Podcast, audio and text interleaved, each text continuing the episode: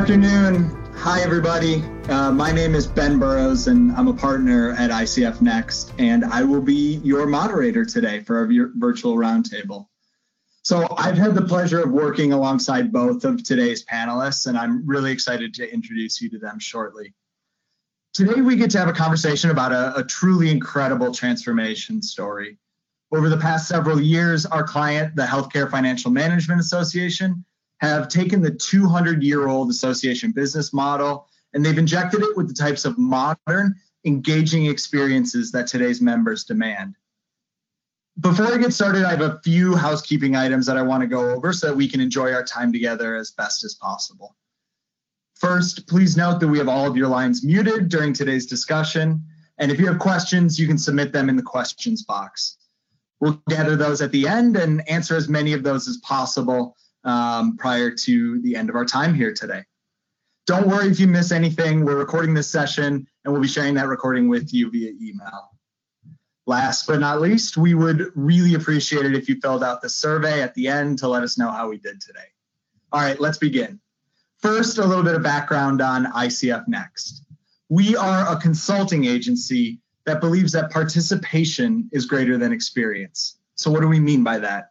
Well, in a world where everyone expects great experiences, and one where experiences are increasingly optimized to drive transactional outcomes, we work with brands and businesses and organizations to help them create deeper, more meaningful connections with their customers, colleagues, members, or citizens. We believe that by creating these participatory relationships, they're not only able to drive transactions, but generate higher order and ultimately higher value outcomes like loyalty, advocacy, and identity.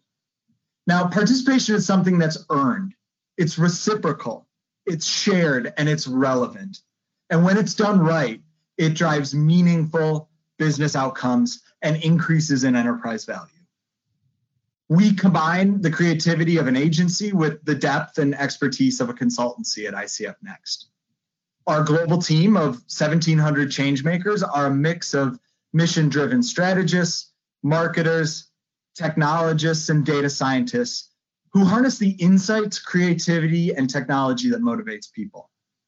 All right, now let's get on to what everybody's here for our discussion. So I'd like to introduce you to Garth Jordan and Fred Faulkner, who'll be leading our discussion today. Fred, take it away. Thanks, Ben. As you mentioned, I'm uh, Fred Faulkner. I'm a partner at ICF Next. But prior to my time uh, here at ICF Next, I spent over a decade at associations, either helping create departments and strategies or consulting with them on their digital marketing strategies, marketing technology, implementations, and digital engagement. So, really, today's story holds a special place in my heart as associations really play such a great role in almost any industry in how they educate their members and non members and advocate for best practices, regulations, and a number of other topics. The challenge that associations have, as well as really many, almost anyone in any industry, is how to connect with their evolving audiences. Sometimes that requires small tweaks and some changes. Other times it requires a larger transformation. And that's where we're going to take today's conversation. Garth, it's a pleasure to have you with us today. Why don't you tell us a little bit about yourself, HFMA, and your role there? Sure. Thanks, Fred. Uh, nice to meet everybody on this uh, uh, roundtable today. Uh, my name is Garth Jordan. I'm the Chief Strategy Officer for the Healthcare Financial Management Association. We are an organization uh, today of about 50,000, 56,000 individuals who work in kind of the business side of healthcare in hospitals, large health networks uh, throughout the United States, primarily in healthcare finance, finance and accounting, but also a variety of other uh, of other roles. And our primary job with that uh, uh, membership audience is to uh, support them in their ongoing lifelong education, uh, lifelong networking with uh, with each other within uh, the industry of, of healthcare. And we have gone through a transformation over the last few years that we're eager to share with you all today. Great. Okay, so um, you mentioned you know transformation, but your transformation didn't start today. Actually, you started this story a couple years ago, and HFMA was seeing some trends that was causing some concerns and maybe raising some red flags as far as what you needed to do to kind of continue with your membership. Can you talk us through what that looked like, and how did you know that HFMA, HFMA actually needed to make a change? Sure. There were um, a few things. Uh, so this is going to be a bit of a long answer. Uh, so the, the first thing that was most noticeable was an internal kind of red flag, so to speak. And that was that we, we looked at about seven years of data, uh, pretty simple data, and that is our membership was flat for almost seven years straight, uh, from about 2008, 2009 through 2015, 16, when we really started our efforts we were at around 36,000 members, and we were either kind of ebbing and flowing, give or take about 1 or 2% a year, sometimes losing, sometimes gaining, but right in that 36K mark. Uh, so that was uh, just that that stagnant uh, kind of growth, if you will. I know that's an oxymoron, but uh, that stagnant growth was basically uh, kind of our first indicator. The second indicator was as we as we were uh, in that stagnancy, we were watching uh, groups on LinkedIn that were affiliated with HFMA, especially the main HFMA group, grow to over 58,000 participants. So we saw this tremendous growth uh, just in kind of the natural social networking of our membership. Uh, but we weren't growing. The, uh, the next thing we decided that kind of sparked us to look more at the association industry more broadly. And we saw we found data that uh, was uh, from a, a, previous study uh, that a little over 50% of the association industry was seeing uh, the same results we were seeing, either flat or decreased membership. And those in the 45% of the of associations that were seeing growth, they were averaging only about a four to five percent growth rate. Now, you might consider that to be pretty decent growth across half of uh, an industry. But that four to five percent was heavily skewed actually by just a handful of associations that were experiencing tremendous growth, 100% growth year over year. Associations that, for example, were in high growth industries like cannabis, uh, wearable devices, uh, autonomous vehicles, um, and even uh, kind of uh, uh, Bitcoin, you know, types of sure. Uh, cryptocurrencies. So that uh, the, the fact was we, we were looking at the association industry across the board and seeing just this this really difficult time in terms of growth as well. So that caused us to look at uh, uh, uh, kind of sequentially the association model itself. And uh, for those that aren't really familiar, associations started uh, a couple hundred years ago with Ben Franklin starting some of the first professional societies and their intent and model over the course of a couple hundred years hadn't already hadn't really changed that much. The intent was essentially about uh, you know sharing intellectual property, learning from each other, uh, networking with each other. That, that's really the, kind of the main intent from those early professional societies. And uh, over the course of a couple hundred years, you join a professional society association, whether it's a trade or a professional association and you get a variety of kind of learning and networking opportunities with that. Pretty uh, standard uh, over model. The years, I'm sorry, go ahead, Fred. I'm sorry, it's a pretty standard model that still exists today in many, many associations. Yeah, it's it's very, very standard. And uh, uh, and that model is as you join, you get a membership, you get a few features of that membership with it. And then on top of that, you to get access to more learning, more networking, and even more leadership opportunities you usually have to uh, have a heavy participation and even buy more products and services from your association. So associations are fairly narrow in who they serve because they serve a specific profession. Yet they're trying to sell you a membership and then sell you more products and more services and more conferences, more certifications on top of that, kind of dipping into the same wallet over and over again. And it's really hard to grow that way without just growing, you know, in the number of members you're also trying to get them to pay more, spend more with you over the course of their tenure with you. So it started to prove to be a, a fairly challenging uh, model, if you will, not only for us, but for associations across the board. Yeah, for sure. And again, and there's, I'm sure anyone who hears on a, in an association, that's still a model that they probably run today. And, you know, share of wallet, but just, you know, having that active, you know, component of adding on, adding on is, is something that's still very real. So, so as I mentioned kind of the beginning, you know, you can make small tweaks to kind of make some shifts or there's some bigger transformation that you can actually do. And, and so it sounds like as you looked at the landscape transformation was probably more the direction than than making a small tweak and a small uh, here or there. So um, what did that kind of look like from a transformation standpoint? You, you needed to kind of do something more. Once you acknowledge what you were trying to do how did you know you actually had to take action and do something with that well, uh, so I'm going to go back to the first question for just a second and say we we, we actually started looking at other models uh, outside of the association world, and um, and those models were fairly inspiring for us. Uh, it, it, we weren't really seeing a lot of associations do significant transformation. Sure, they were pushing things to the cloud or launching microsites for their magazines and doing a pretty standard stuff, but when we started to look out at other models, you could look at everything from like Harvard Business Review to Coursera out there in the world, which is doing amazing stuff with universities and free education. We start looking at those other models for inspiration, number one. And uh, that's one thing that we, we did. Uh, we also did some work on uh, with our board around uh, what transformation meant to us and we brought those those models in as well as some ideas that we had and we started talking about what transformation meant to us. And this gets to your second question fred. We decided that transformation wasn't just about digital transformation but about transforming our business model which really meant we needed to uh, uh, make it easier to use easier to access perhaps change the entire financial structure of how we uh, um, derived revenue, and also how we support that with both technology and our staffing. So when we use the word transformation, we're talking about it from a very holistic perspective.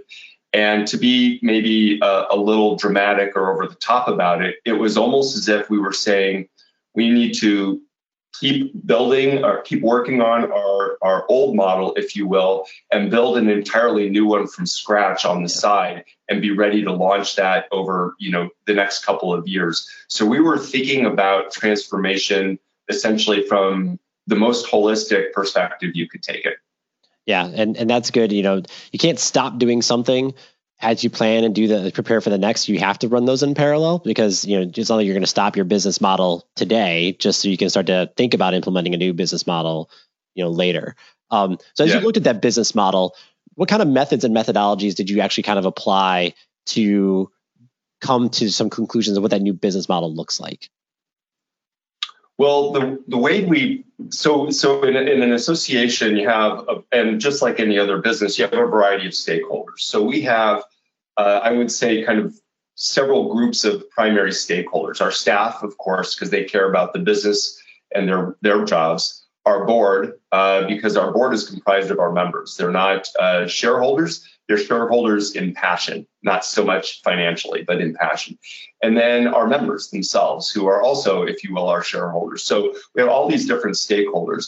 So what we decided was uh, uh, that in order to, once we decided that transformation was important to us, we we have the we had the agreement, if you will, going forward that we needed to do something, but we didn't know what that would look like yet. Right. So we decided to take the concept of uh, human-centered design, use design thinking, essentially, and we adopted and adapted uh, design thinking for our strategic planning process. So, in a nutshell, over the course of the last six months, what we did was we engaged our staff and our board and about 120 members uh, we we collected a, a, huge amount of qualitative information about kind of the day in the life of a of a member of a customer, and we distilled that into the major themes that we that we saw in their in their kind of daily lives in terms of what they needed from an organization so that they could be successful and that their organizations could be successful. And that's really the power of design thinking and human centered design generally is that it kind of forces you into a very empathetic view. And in do, so that empathetic view gave to us the, the uh, kind of high level themes that we needed to address with a new business model. From there, essentially what we did was uh, uh, a couple of the high level themes came, that came out of it were straightforward, like uh, we need ease of access and ease of use of a model. right? Right. In other words, we had an overly complicated model for them to access. Another example was they wanted uh, to be able to give all of their staff access to what we had to offer, not just in onesies and twosies, so to speak. So there were a variety of themes like that. Um, then what we did with all of that information was we followed the design thinking pathway and we essentially created a, a prototype of what a, an entirely new model might look like. I went out to wix.com and I just made a fake website that was just meant to give someone a, a high level experience of what it might be uh, like to join this new HFMA.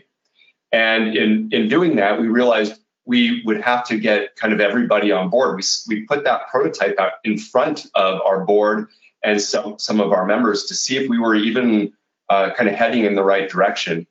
And uh, that made a huge difference. That was at about the time then that we decided hey, this is a huge change for us. Uh, even if this prototype is wrong, it's either right or it's wrong or it's somewhere in between. Yep.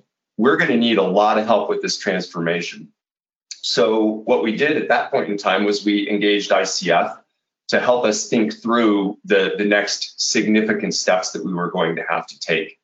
And uh, ICF Next helped us kind of go through a couple more phases of that prototype and uh, not only think about the, the, the future of that business model and how we needed to evolve it so we had a kind of a final destination to design toward but there was a really key and interesting i would say turning or tipping point uh, in our relationship with icf next within the first couple months where we realized that big project that huge transformation was going to have to be split into three main projects one was, and we were already working on it, the design of the new business model, right? That, you know, what is it going to look like and how are you going to execute it? But then the other two in parallel were the design of the technology that supports the implementation of that business model, which we were nowhere near close.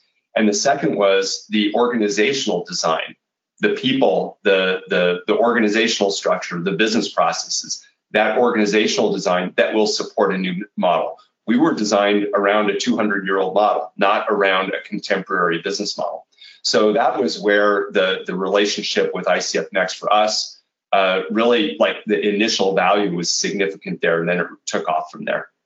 Yeah, and, and trans again, you mentioned the two things that I love to hear about transformations, which is people and process that goes along with technology a lot of people think transformations and again we use the you use the word transformation big word first and then digital second which is some people think digital transformation you put in technology it's going to solve problems. But really people and process is a huge other part and that is an organizational design component that goes in that as well. So you're right most yes. organizations are revolved around just centered around you know the, the staffing is around that 200 year old model. You know that change has to go in place with your digital experience transformation or you're going to struggle and many I think associations too, you still struggle, and I'll say organizations in general, you know, struggle with and how do you actually maintain the new model if you're not staffed correctly to do it. Right. Exactly. So as we look at the business model, you, you mentioned some of the outside external sources that you kind of looked at. Can you elaborate a little bit more on some of those external influences that you saw that made you want to think about this is how our business model needs to change and how did it actually evolve your business model? Yeah, I will uh, uh, so let me let me talk about the the old model first, uh, just briefly again. The the association model, and this is again very true across almost any professional association you look at. They're built around three, I would say, three verbs: lead, learn, and connect. And so we, what we do around lead, learn, and connect is kind of, if you will, create product lines and experiences around those three verbs. So, for example, the lead verb we give people volunteer leadership opportunities, speaking opportunities, writing opportunities, and kind of treat members special around those types of opportunities. In the learn opportunities, uh, you know, we have online learning, we have magazines, certifications, fellowships, we have those type of con- conferences, both virtual and face to face. We have the learning opportunities for lifelong learner, and then the connect uh, opportunities uh, are you know face-to-face networking events as well as online communities that kind of thing right. so that's the that's the traditional model and we didn't really think about integration of those three things very well uh, as associations we didn't really think about a holistic experience, a seamless experience. Sure that we have some single sign on and that kind of thing. But again, we would ask people to buy a membership and then buy and or somehow kind of wean their way into any one of those product areas or product lines and experiences, uh, dipping into wallets over and over again. When we looked at other business models, uh, whether it was the Harvard Business Review model, Coursera, uh, we started even look at things like Spotify, New York Times, uh, of course, LinkedIn, maybe an obvious one. You saw, you know, freemium models. You saw, you know, tiered access. Uh, what we didn't see was models that reflected the association model, where there's like a hundred different product lines that you have to kind of navigate and buy your way into. Right. The one that was most inspirational for us was actually, it's probably a very obvious one, but it was Netflix, and for a couple reasons. Netflix is still a, a, a, content organization. That's very much what an association is about. When you layer on community, it, it kind of adds adds another dimension to it. But it's very content heavy. When you look at Netflix, you have your monthly subscription. Uh, you can turn it on or off whenever you want. But uh, Netflix doesn't care uh, on any given day how much content you watch. They don't care whether you're looking at uh, content that they license or whether you're looking at a Netflix original. They're very personalization heavy, meaning you know I can go in and, and get all those uh, great uh, Netflix originals recommended to me. My daughter can go into her account, uh, all on the same family account, etc. And at the same time, they're very data driven. I think there it's pretty well known that Netflix originals are built off of consumption data. Um, they also have a really interesting measure that's about um, uh, kind of what the value of what you watch. So, Fred, if you watch, uh, you know, Friends, uh, eighty percent of the time, they know that Friends is the primary reason that that you are uh, um, that you have your subscription right. to Netflix. So they're able to use that information to maintain you as a uh, as a lifelong customer uh, based on what they license and or what their original creations are. So we took that as our inspiration, uh, in part because that Netflix model, um, as well as many others that are like it, Spotify, et cetera, they started to set they, they've set consumer expectations at a bar that's much higher, frankly, than associations are uh, have set for themselves or live up to. And so we started thinking about what it meant to be kind of that all access or open access, what it meant to be data driven, what it meant to meaning use that data to uh, um, to only create the stuff that people want instead of creating the stuff that we think they want. And we're actually doing it based on their consumption and how they vote by by clicking or vote with their feet so to speak. Right. So that was our that, those were the types of organizations we looked at that were our inspiration. Uh, the one that i would also mention that we looked at and it was it was inspiring. We didn't necessarily follow the model but it was inspiring because of how they disrupted an industry was warby parker uh, Warby Parker basically disrupted the the you know op, the the ophthalmology industry by by enabling people to buy glasses cheap, give glasses away, you know, one for one. You give one away when you buy one, that kind of thing. And uh, um, the disruption to the uh, uh, ophthalmology industry has been has been tremendous, and that's kind of what we were thinking we wanted to try to do for the association industry. It's to, to give our industry a kind of a swift kick, so to speak. Interesting. And I would probably say I would drop my Netflix subscription if they decided to nickel and dime me and saying, well, you want to watch dramas or you're into, you know, superhero movies and, you know, that's it's not the the model that is going to work to keep people, you know, subscribed. And so, you know, subscriptions, memberships, you know those words can be really similar but how is how are you looking at memberships in a subscriber kind of world? And how is your membership model um, you know there's a business model but then there's a membership model. How has that changed? Because you did take some heavy influences from netflix but it's not um, you have still have options to have tiers for who can access what at what specific point in time and and even right. that whole tiered um, metering kind of scenario to continue to bring that engagement. Can you elaborate a little bit more, talk some more about how you actually adopted those business pro those business components into now your world? Sure. So, uh, of course, you know, you're a non-member or you're a member, and people think that there's kind of nothing in between. At least in most associations, there's really nothing or not much in between. And uh, uh, and that was true uh, of us prior to launching our new model. So, what we've done with the new technology in this all access model in the first place, we went from a membership that costs about $335 and our membership now costs $435. So, so you increased your price we increased our price by that's about 33%. And um, we actually didn't lose members when we did that price increase, but we moved from that kind of nickel and diming, as you as you called it, to the all access model, which really uh, uh, enhanced the value.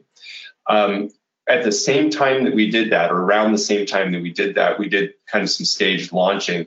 We launched uh, um, not only the all access, but we launched um, a guest account which gives someone an opportunity to just give us a name and an email, just like you would expect on, say, Spotify or Pandora. Low barrier of entry. Yep. Right. Low barrier of entry. And then they can actually experience um, a wide variety of the uh, of the content, mostly educational content, uh, as well as uh, news and other content that we have that you normally would uh, bump up against a like a metered wall, right? If you're not a guest. Sure. So it gives them a little bit of a deeper access. And then within uh, about another eight months after that, we launched also a trial membership. So again, you know, you give us a little more information, which includes a credit card, and you let us know if you want us to bill you monthly or annually. So it's like my Spotify subscription, yep. frankly. Mm-hmm. And uh, and then you can actually try everything during your first month, right? Before you before you actually let us start to bill you. Uh, for example, you can go online and you can actually consume an entire certification, which would normally cost you, you know, say five hundred dollars retail. Now that said, you can't get the certification unless you're a member. So there's a little bit of a, you know, of a, of a carrot, carrot at the end, right? But the point is, is that people really want access and they want to try things before they necessarily commit. And I think we as associations have to feel comfortable with living on the value of the content that we provide and, and feeling good that that's not really a gamble to give people that trial.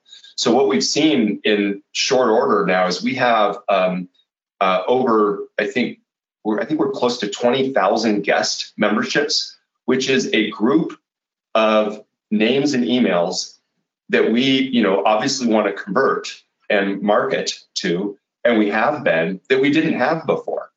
We didn't have those kind of qualified uh, individuals uh, prior in our old model. Number one, we just launched trials uh, less than less than a week ago, and we already have over a hundred people on the trial membership.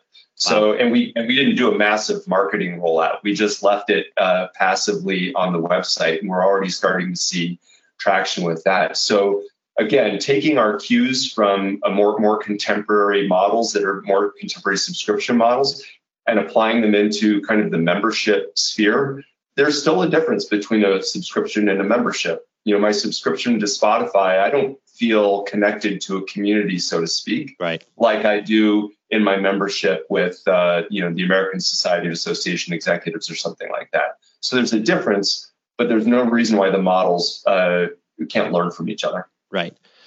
So, so now you have a model, you have, you know, some new business rules, you've got some pricing changes, but, you know, now implementing that experience is a little bit different story. So let's talk a little, let's transition and talk a little bit about how you've actually technically implemented these changes. And that, that requires technologies to talk to each other. That talks about design, um, user experience. Can you, can you talk about how you then also now took that and then transformed it into a digital experience for your members? Yeah, that, so most associations have three main uh, kind of systems that have to work together. Uh, we have an association management system or a customer relationship management system, CRM.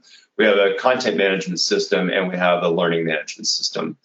Uh, we focused on the CRM and the CMS first. So we have a Salesforce CRM and we went with Adobe Experience uh, Manager for our uh, CMS the the reason, and which is pretty high end for a, a small organization, uh, the reason we went there was for some pretty straightforward reasons. Uh, a future uh, ability for plugins and uh, and integrations. That's probably kind of on the lower end of the rationale. The higher end of the rationale is for personalization. So I alluded to that when I talked about Netflix. With us, for our audience, you know, being able to serve up uh, someone healthcare finance different types of uh, uh, content on policy regulation, you know, uh, uh, future-facing technologies like how AI is going to impact, you know, healthcare finance, down to certifications. Is this certification meaningful to you? Should we serve it up to you and ask you to go ahead and give it a try? Those are that was probably one of the biggest drivers for us, as well as being able to have just a very fully integrated experience. Someone could come to the website, so to speak, which it's not a website, it's our product now, right? right. I hate to call yeah. it a website. So no. someone can come to the digital product, you know, log in and get access to all of the content, all of the community in a very integrated way. So if you're in the community and you're consuming some content from the community, and it makes sense for us to say to you, hey, you should probably look at this certification. We want that fully integrated uh, experience. So, uh, um, so in working with ICF uh, and uh, um, in trying to, to create this implementation, of course, we we did not have the development expertise, expertise nor did we have necessarily the model develop the, the I'm sorry the IT development expertise nor the model development expertise and that's where that's where the the uh, partnership with ICF for us really started to to shine was when we made our final decision on the, the CRM and the CMS. Uh, the development, we went through, I think, 15 sprints to bring it all to life. So you're talking about 30 to 40 weeks of work yeah. to bring it all to life once the design was done. Um, at the same time, the last thing I'll say about that is in in in uh, um, going towards kind of a more contemporary CRM and CMS for us. At the same time, we were able to build a data lake so that we can actually start to uh, get a more holistic and integrated view of consumption and what's driving the engagement with the digital product. That's real smart. You know, even if you're not going to activate on that data right away, the fact that you're collecting it in all these different systems and putting it in a place that you could start to put layers, extract the data, use it to influence member, non-member interaction, you know, the kind of versions of your funnel that exist um, is real smart to have that up front as a strategy than a after the fact strategy. Yeah, for sure. It, it goes back to that holistic transformation conversation.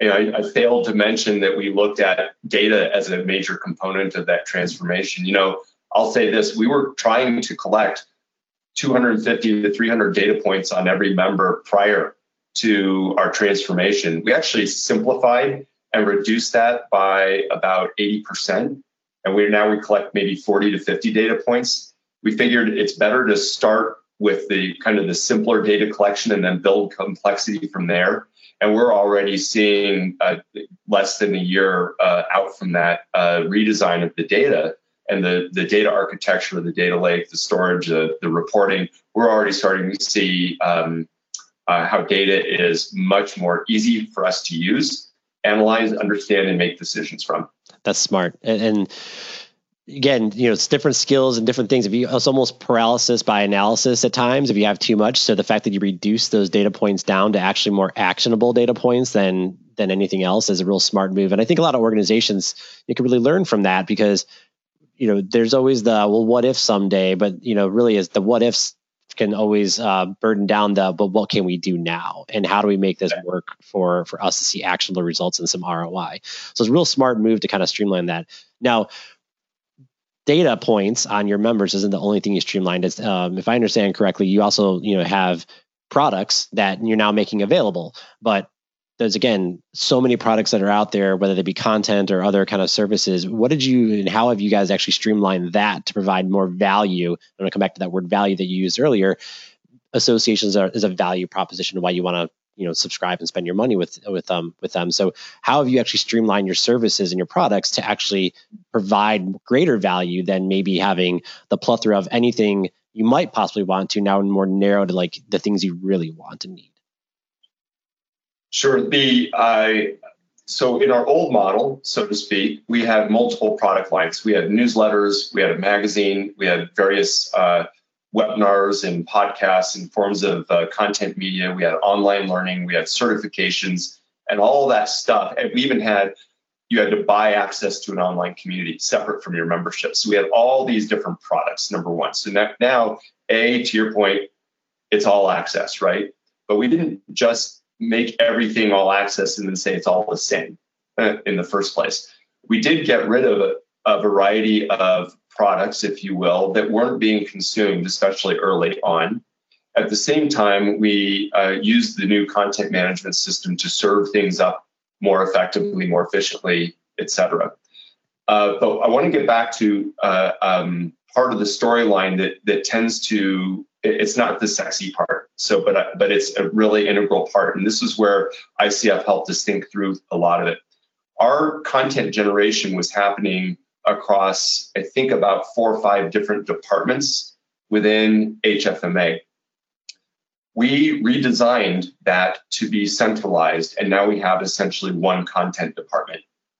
So instead of having people focused on, if you will, the output, meaning I make webinars, I make magazines, I make newsletters, I make online learning, we now have a team that looks at the content that's needed. So, for I'll, I'll pick an example: um, uh, price transparency in healthcare. That's a that's a high level topic. That content team looks at that high level topic and says, how do we now need to treat that topic over the course of the next three, six, nine, 12 months? And they may say, well, let's start off with a series of articles and then get into expert interviews on podcasts and webinars. And then we'll see if the consumption tells us that we need to go into more depth with online learning and perhaps even build a certification off of that. So it becomes driven based on the topic, number one, and the consumption, number two, not the individual department outputs. And that centralization is very unique in the association world anyway, but it also really supports. So it's, it's not only uh, more effective and efficient for us, it also supports the, this unified digital access model. Uh, what we've done is we now are treating content almost like it's a financial budget. At one time, uh, I think it was in March of 2017, we looked at how many words we published.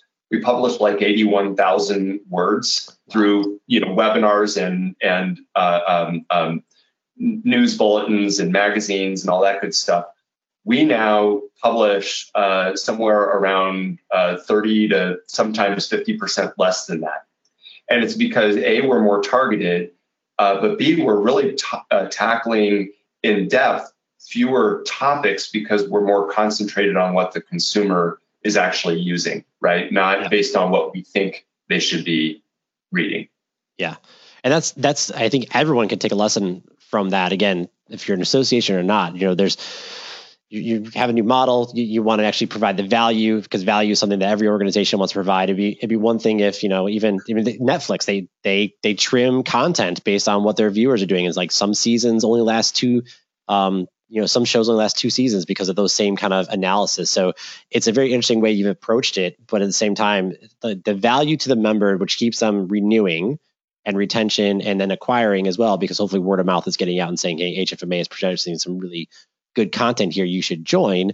You know i think those are it's a recipe for success when you have all the right ingredients. And sure enough this is a, a multi-year process where you have started to really put the recipe together and, find the right ingredients to make this transformation so let me ask you this do you think you transformed a 200 year old business model Uh, well, I want to play off of, so I'm going to hold off on my answer and play off of something you just said a minute ago, which was really about, uh, um, you said it one way, but I'll say it a different way. It's really about this kind of conversion process, right? Uh, um, we're trying to help a potential audience understand who we are, what we have to offer, but more importantly, how we fit into their needs and the value that they want to extract from, you know, lifelong learning, networking, et cetera when they show an interest in who we are, maybe become a guest or something like that, we want to convert them, of course, to a paying member, yep. but then go beyond that and create loyalty and then even beyond that and create advocacy advocacy for who hfma is but advocacy for the profession and for improvement to our industry right and what this new model has allowed us to do uh, frankly is to be very methodical in that very in that long conversion process right you don't create you can create an advocate for spotify pretty quickly but to create an advocate for a profession and an industry takes a little bit longer time. It's a little more in depth. But what we've got now is a very integrated uh, tool and process and product that allows us to look at that conversion and where we can start to turn dials using data to help us understand where we can turn dials, whether we're adding a feature into membership or subtracting one. Um, and what we're what we're doing now, so this is early uh, uh, for us, is we're looking at where people are consuming across all of those products and services and experiences, and we're starting to build a holistic engagement score. So that, for example, if you're a guest member on a scale of zero to 100, guests maybe on average have a score of whatever, 15 to 30. Okay right? But as you become a member, your engagement might be a 40 to a 50. As you become loyal, it might be a 60 or 70. And we're starting to use this information to build, it's almost like saying I can take a bunch of data off of the body. And independently, that data doesn't tell me much. But if I mash it all up together, Fred, I can tell you when you wear your Apple Watch now, it pulls off seven different pieces of data and it can tell me how well you're sleeping at night. Right. That's very rich information. And that's what we're trying to do with this. So, in that regard, that's one example uh, to, to give you an answer to your question. I believe we've transformed a 200 year old model. Got it. Uh, because now we have that capability, which we did not have before. And, uh, um, and we're seeing results from it. So, I'm going to show some of these. So, this is what we're seeing, right? Increase in member renewals, increase in consumption, increase in members per month. I'm sure there's other ones as well, but you are seeing success in delivering.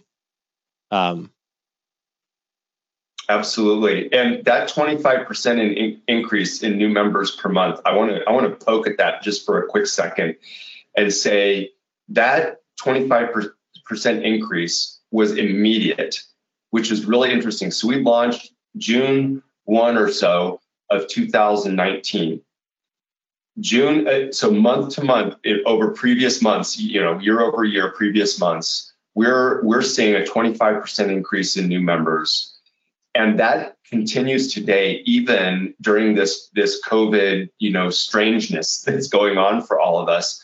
That has not uh, decreased at all, um, and our our our uh, guest member growth is still there, and our conversions of those guests are slowly improving as we learn over time what it means to convert.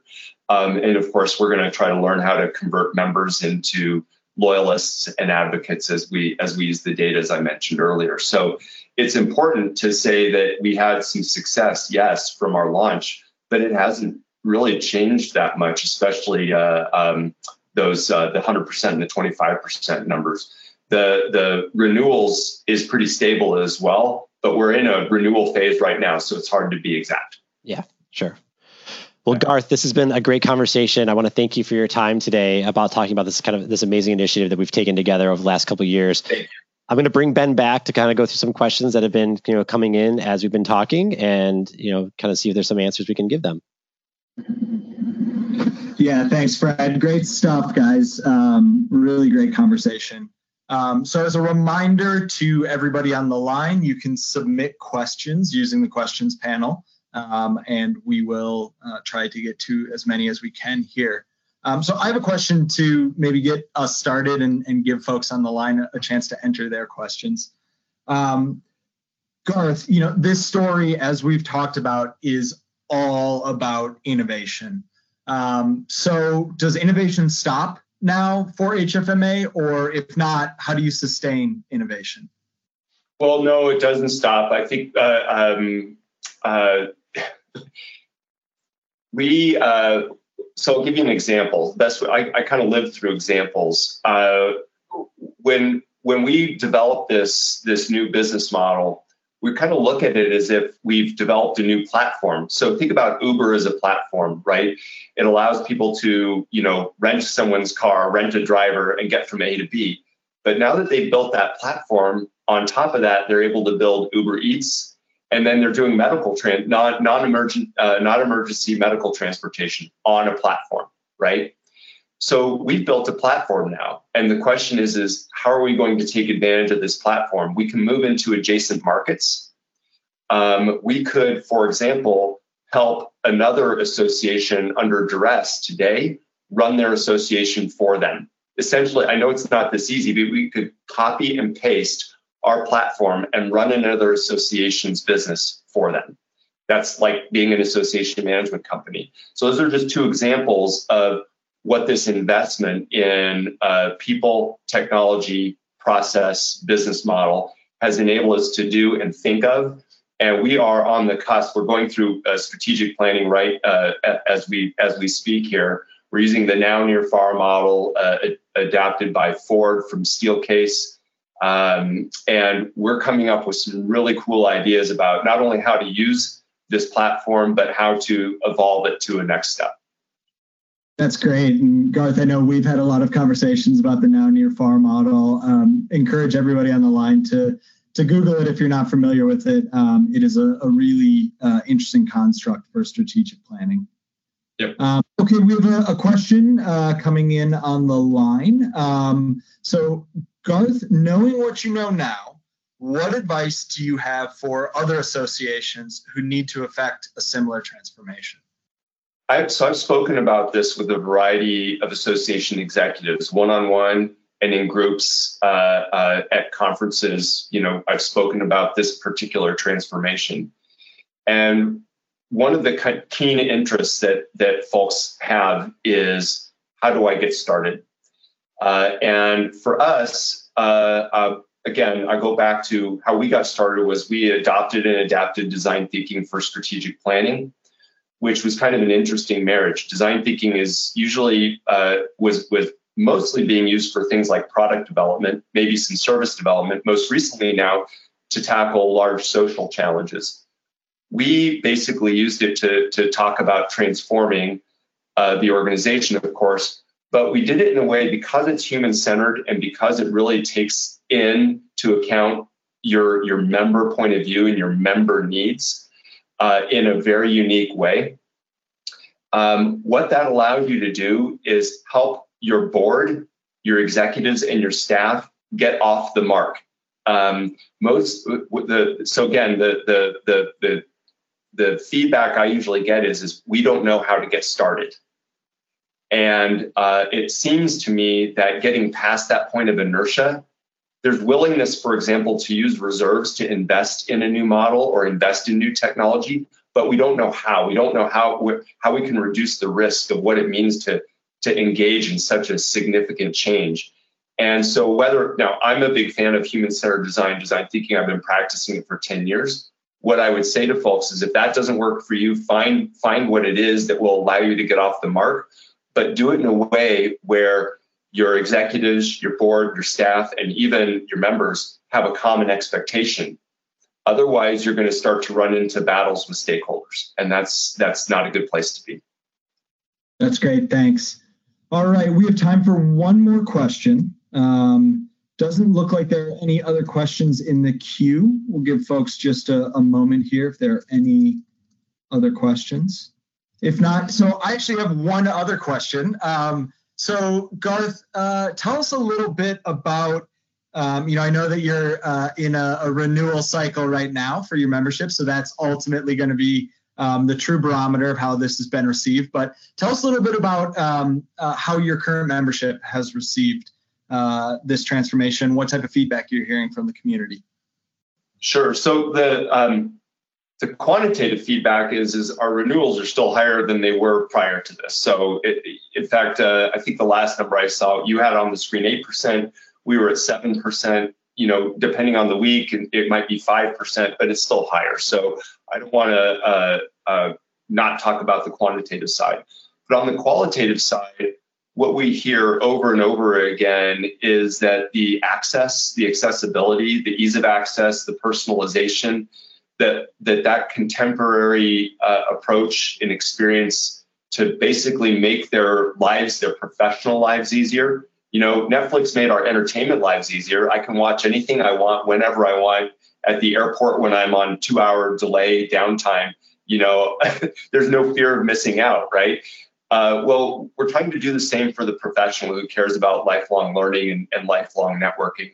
And there is a true, for those who care about that kind of thing, there is a sincere appreciation uh, that's reflected back to us. The in written comments and calls to our member services team, uh, in comments that are made directly to our CEO and our executive staff, to our board members, there's a passion for uh, uh, this content and to have it kind of now free and out in the open not free but out in the open once you've paid your membership dues is uh, um, we're, we're getting a lot of positive feedback. That's great. Okay um, uh, we are just about at time here so we will uh, wrap everything up. Um, garth fred thank you so much. This was a great discussion here today. Um, a, a, really inspiring story and one that i think we all can can learn from. So um, thanks everybody on the line and uh, we will see everybody on another uh, panel discussion soon. Thanks, Ben. Thank Thanks, you. Garth. Thank you very much. Thank you.